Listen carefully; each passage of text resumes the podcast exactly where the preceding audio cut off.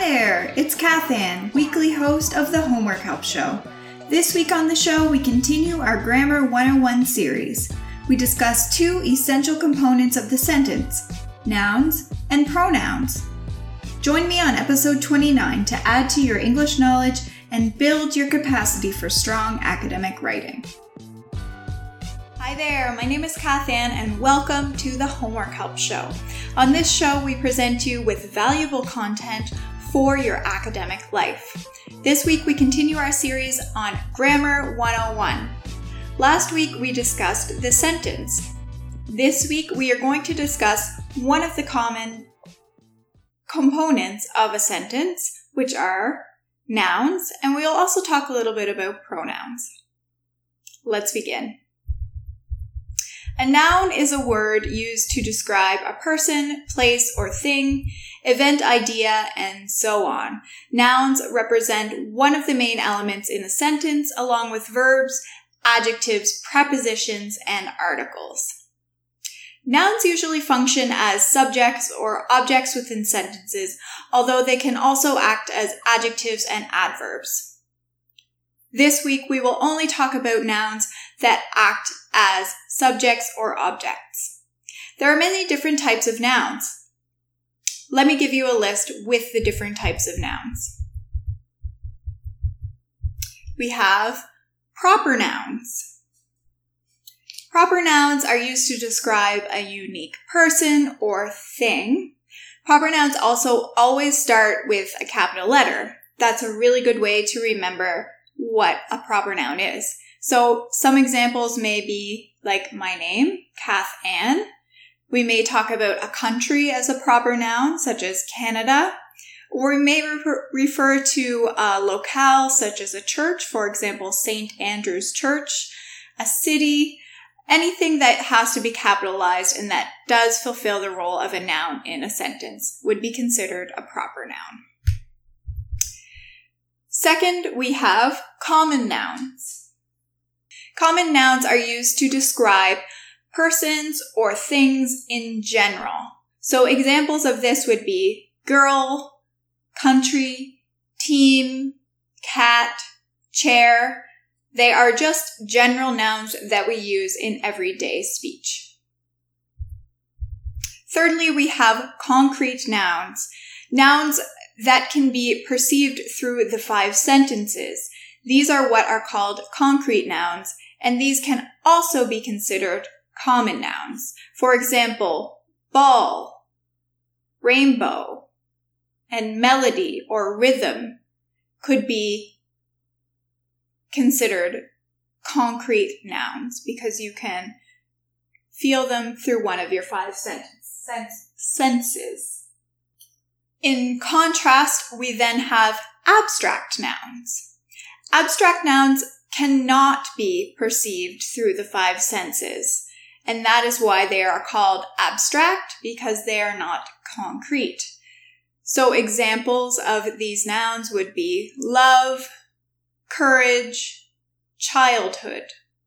They present ideas, but they're not necessarily con- concrete. However, they're still considered nouns. We then have countable nouns. Of course, you probably guessed these nouns can be counted.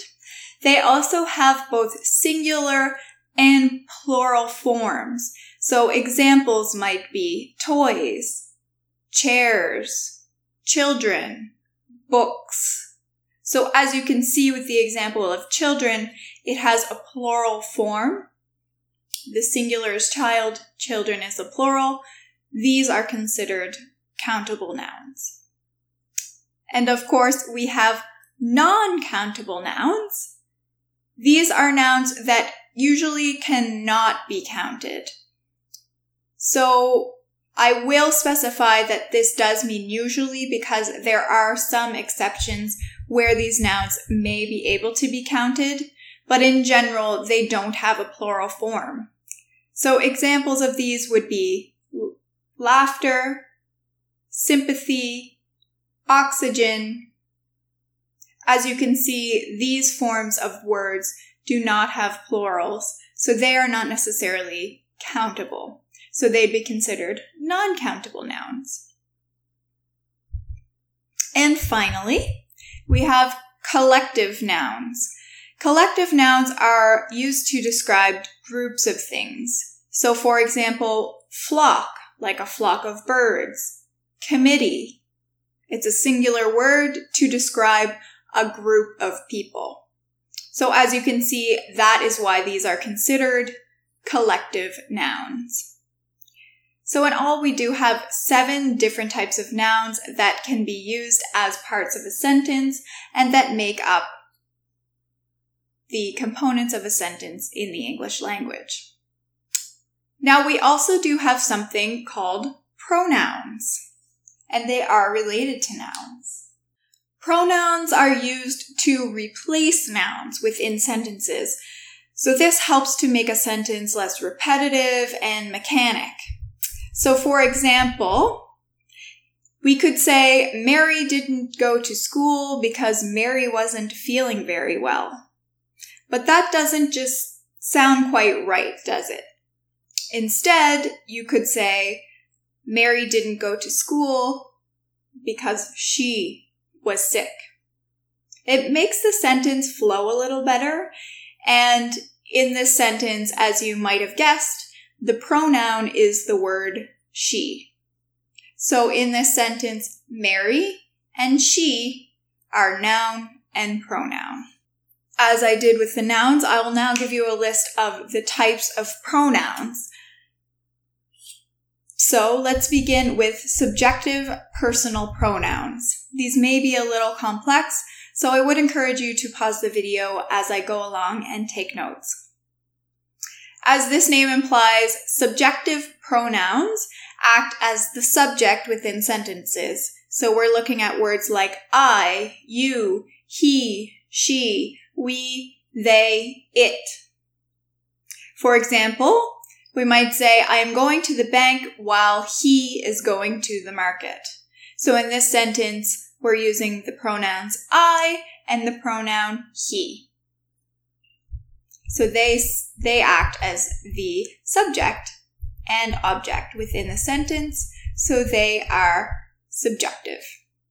We also have object personal pronouns. These pronouns act as object of verbs within the sentences. So they are words like me, you, him, her, us, them, it.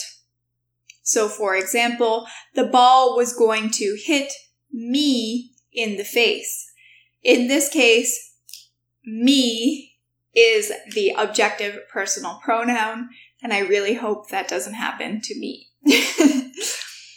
we also have possessive personal pronouns. So these pronouns are used to indicate possession, as the name implies, and they are placed after the object in question, as opposed to possessive adjectives, which are placed before the object in question.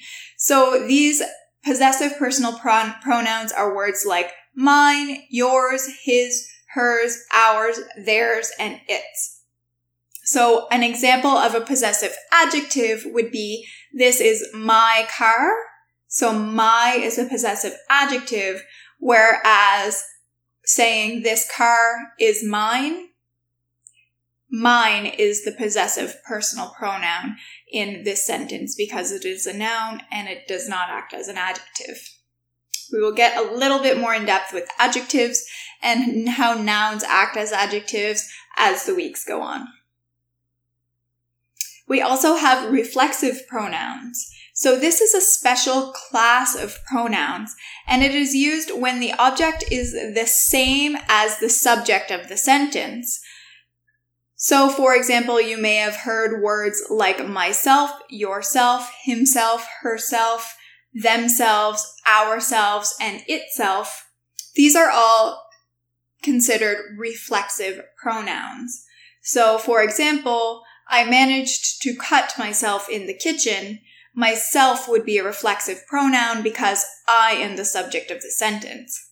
Goodness gracious, I'm having a rough time. I'm getting hit by a ball and then getting cut in the kitchen. Geez Louise.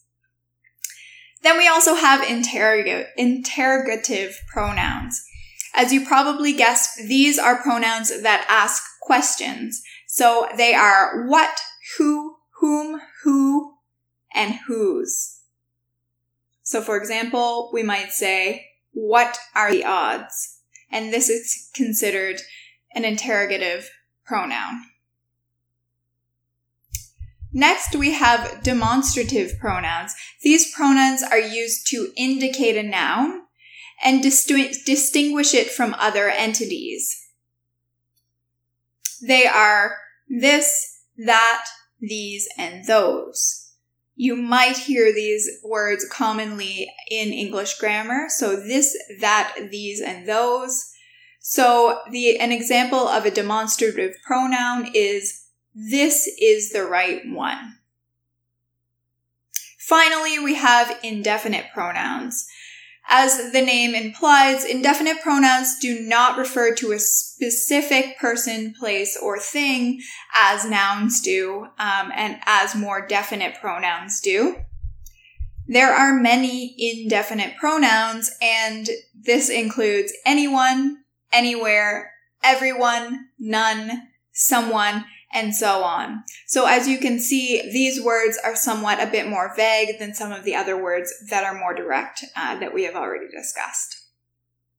So for example, if we were to use one of these words in a sentence, we might say, everyone is going to the party. We could also say, no one is going to the market this Sunday. You could also ask, is anyone going to buy lunch today. So those are some examples of some indefinite pronouns. So that is it for the lesson this week, folks. We hope that this information was of benefit to you. Best of luck returning to school and just a little reminder, make sure to start jumping on with me on Instagram Live and Facebook Live every Monday at 7 p.m. Eastern Standard Time. I will be there to have a little chat with you guys and talk about life. If you have any academic questions, that's great too. And I'll also give you a little reminder to check out our videos. Love to connect with you guys. Also, if you are looking for some more valuable content put on by Homework Help Global, definitely check out the Homework Help Global on various social media platforms. We're on Facebook, Twitter, LinkedIn, Instagram, Google YouTube, Medium. We have lots of great blogs on there. We're on SoundCloud, Anchor, iTunes, Apple Podcasts, and now we're also on Spotify. So if you're a podcast listener, that can be a really great way to access our content. Also, just a quick reminder that if you did like this video and you are liking our content, please give it a like and subscribe to our channel because that will help us know that you're enjoying the content and we'll keep producing awesome content for you guys. So that's it for this week. Signing off, my name is Cath Anne, and I will see you soon.